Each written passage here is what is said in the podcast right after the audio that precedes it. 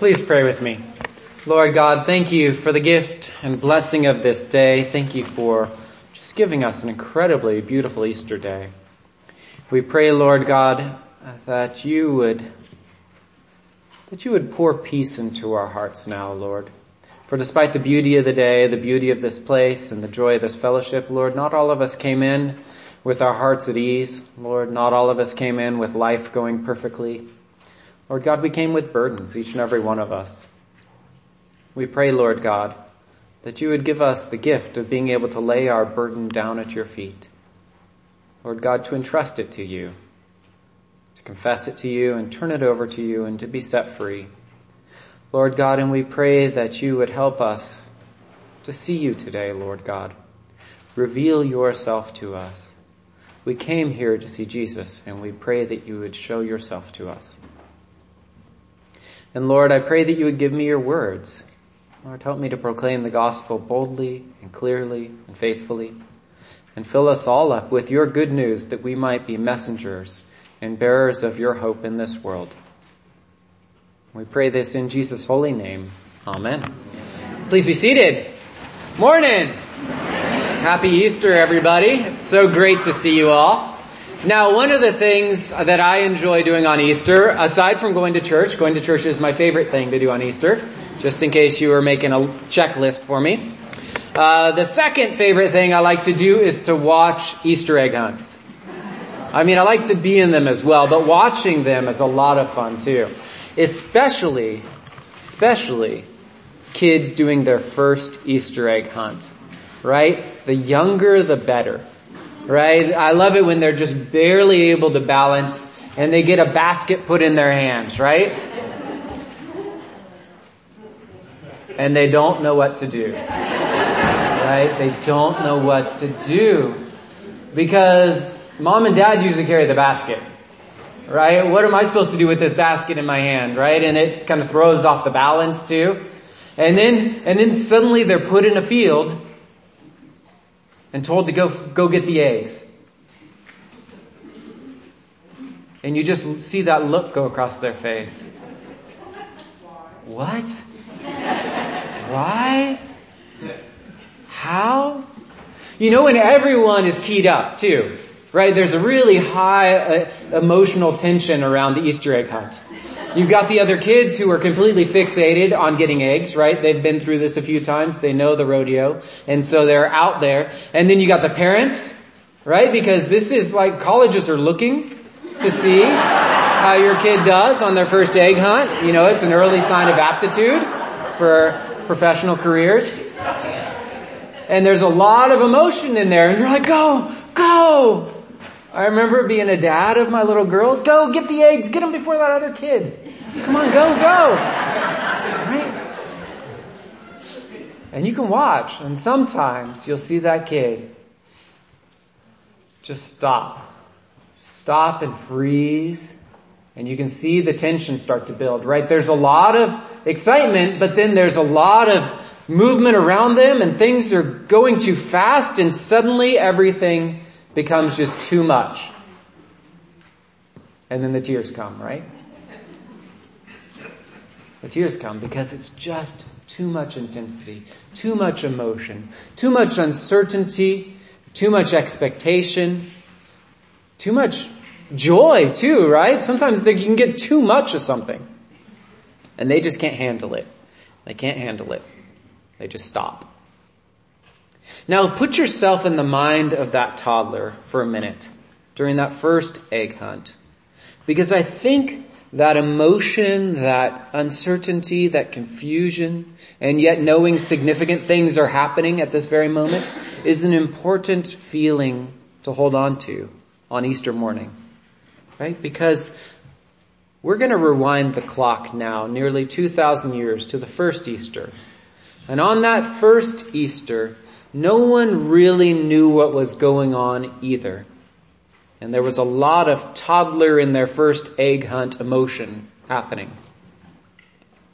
I'm going to read from you, for you the Gospel of Mark, which tells the same account of that first Easter morning, but from a different perspective. It says, when the Sabbath was over, Mary Magdalene and Mary the mother of James and Salome brought spices so that they might go and anoint Jesus.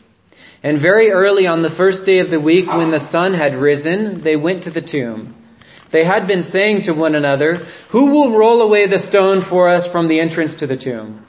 When they looked up, they saw that the stone, which was very large, had already been rolled back. As they entered the tomb, they saw a young man dressed in a white robe sitting on the right side, and they were alarmed. But he said to them, do not be alarmed. You are looking for Jesus of Nazareth who was crucified. He has been raised. He is not here. Look, there is the place they laid him. But go tell his disciples and Peter that he is going ahead of you to Galilee. There you will see him just as he told you. So they went out and fled from the tomb. For terror and amazement had seized them. And they said nothing to anyone, for they were afraid. Isn't that an amazing account? An amazing account of that first day. Our passage tells us very early on the first day of the week when the sun had risen, Mary Magdalene, Mary the mother of James, and Salome went to the tomb. We can consider this the first Easter egg hunt. Right? They went out looking, looking for Jesus. And they come to the tomb and are wondering how they're ever going to accomplish their task of wanting to anoint him for his burial. However are they going to do it? Because what is standing in the way? A big stone, a massive stone. And they can't possibly move it out of the way. How could they ever get into the tomb? But when they arrive, they see something peculiar. Because what's happened to the stone? It's already been rolled away. Tomb is open. It's open for them. And so Mark tells us they walk inside. Now these ladies are a lot braver than I am. Right? Because I just do not, I don't think I would go in there. Right? I think I might send somebody else just to check it out. I'll pull security outside. Right? Let me know if it's okay. I'll make sure nobody sneaks in behind you. Well, that'd be scary, right? But they go right in. They go right in. And once they're inside, they see a young man dressed in white and sitting on the right side. And now, now they're shocked. Now they're surprised. Now they've been taken out of their comfort zone. He tries to comfort them saying, do not be alarmed. You are looking for Jesus of Nazareth who was crucified. He has been raised. He is not here. Look, there is the place they laid him.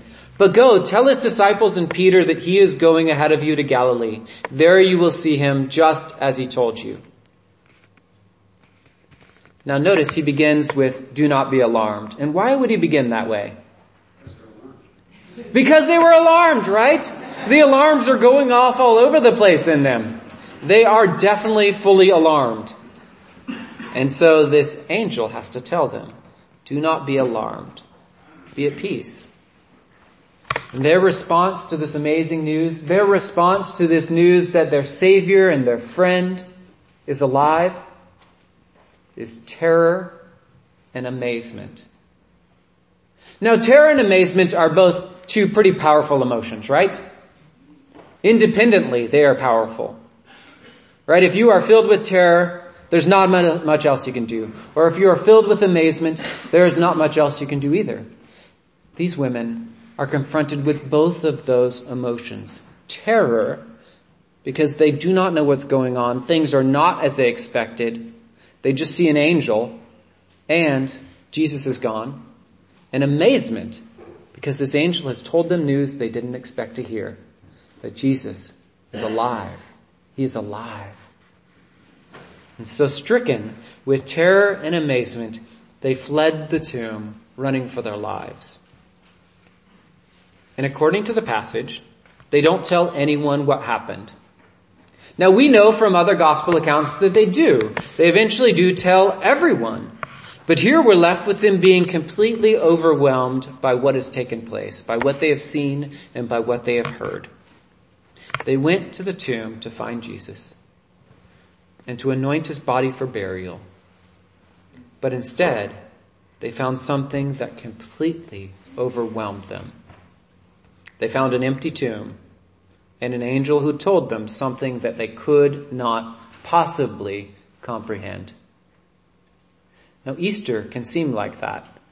It can seem completely overwhelming. The reality of the resurrection of Jesus Christ can completely overwhelm us. It's just out of the ordinary. It just doesn't happen. We know from other passages in the Bible that these women didn't stay overwhelmed. They didn't stay that way. They didn't, st- they didn't stay completely seized with terror and amazement. Instead, they eventually not only believed, but rejoiced in the power of God to bring life out of death. And they became evangelists, bearing the message that through the resurrection of Jesus Christ, life had been offered to the whole world.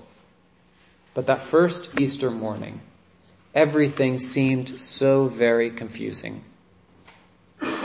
Today, as you watch the kids hunt for the eggs, maybe you saw it during the last Easter egg hunt, maybe you'll see it later on in another Easter egg hunt, or maybe you have to hunt back in your own memories to your own children or, or nieces or nephews. But think about that. Think about those little ones and how they react to that first Easter egg hunt. Because it's a fleeting moment. Right? The next year when they come back to the hunt, will it be different? Oh yeah. A year of life for a little kid, man, it'll be old hat. They'll know all the tricks. Right? They'll know where all the eggs are head. They'll know how to like push a kid out of the way to get to the egg first. How to like box somebody out. Right? If you're in a good nest of eggs there. Right? It is a fleeting moment that uncertainty and confusion. By the grace of God, kids don't stay oblivious to the principles of egg hunts forever. Right? They grow up and they mature and they learn. Age and experience will eventually change their reactions from uncertainty and overload to joy and hope and expectation. This Easter, I pray that the Lord does the same thing for us that he takes us from uncertainty and overload to joy and hope. That he opens our minds and our hearts to see the truth and beauty behind, around, and through the resurrection of Jesus Christ, our Savior who conquered death for us. And that we would be blessed with the ability to believe and that in belief we might find our lives transformed for the glory of God. Let's pray. Lord God, thank you. Thank you, Lord God, for that shocking occurrence that you gave us, Lord, on the first Easter. As you triumphed over death, as you burst forth from the grave. Thank you for doing that shocking us out of our expectations, out of our understanding of reality, Lord, and revealing just how profound and powerful and amazing you are. Lord God, we are here today gathered at another Easter. Lord, and the reality of your resurrection can seem so overwhelming. Or we can have the opposite reaction. It can seem so common because we've heard the story so many times. Lord God, shock us this morning. Shock us this morning with the awe and the beauty and the power of your victory. And Lord, give us eyes to see and hearts to believe, Lord, that your victory is true and to entrust our lives to you. We pray, Lord God, for the gift of faith. And Lord, send us out into this world as messengers Lord, just as you uh, eventually gave these women the ability to get over their shock and awe, Lord, and to spread the hope of the gospel, help us to as well. May we be messengers of the hope you have implanted in our hearts. Lord God, may we share this treasure openly and freely in this world, and may your hope spread from us to others. And we pray this in Jesus' holy name. Amen.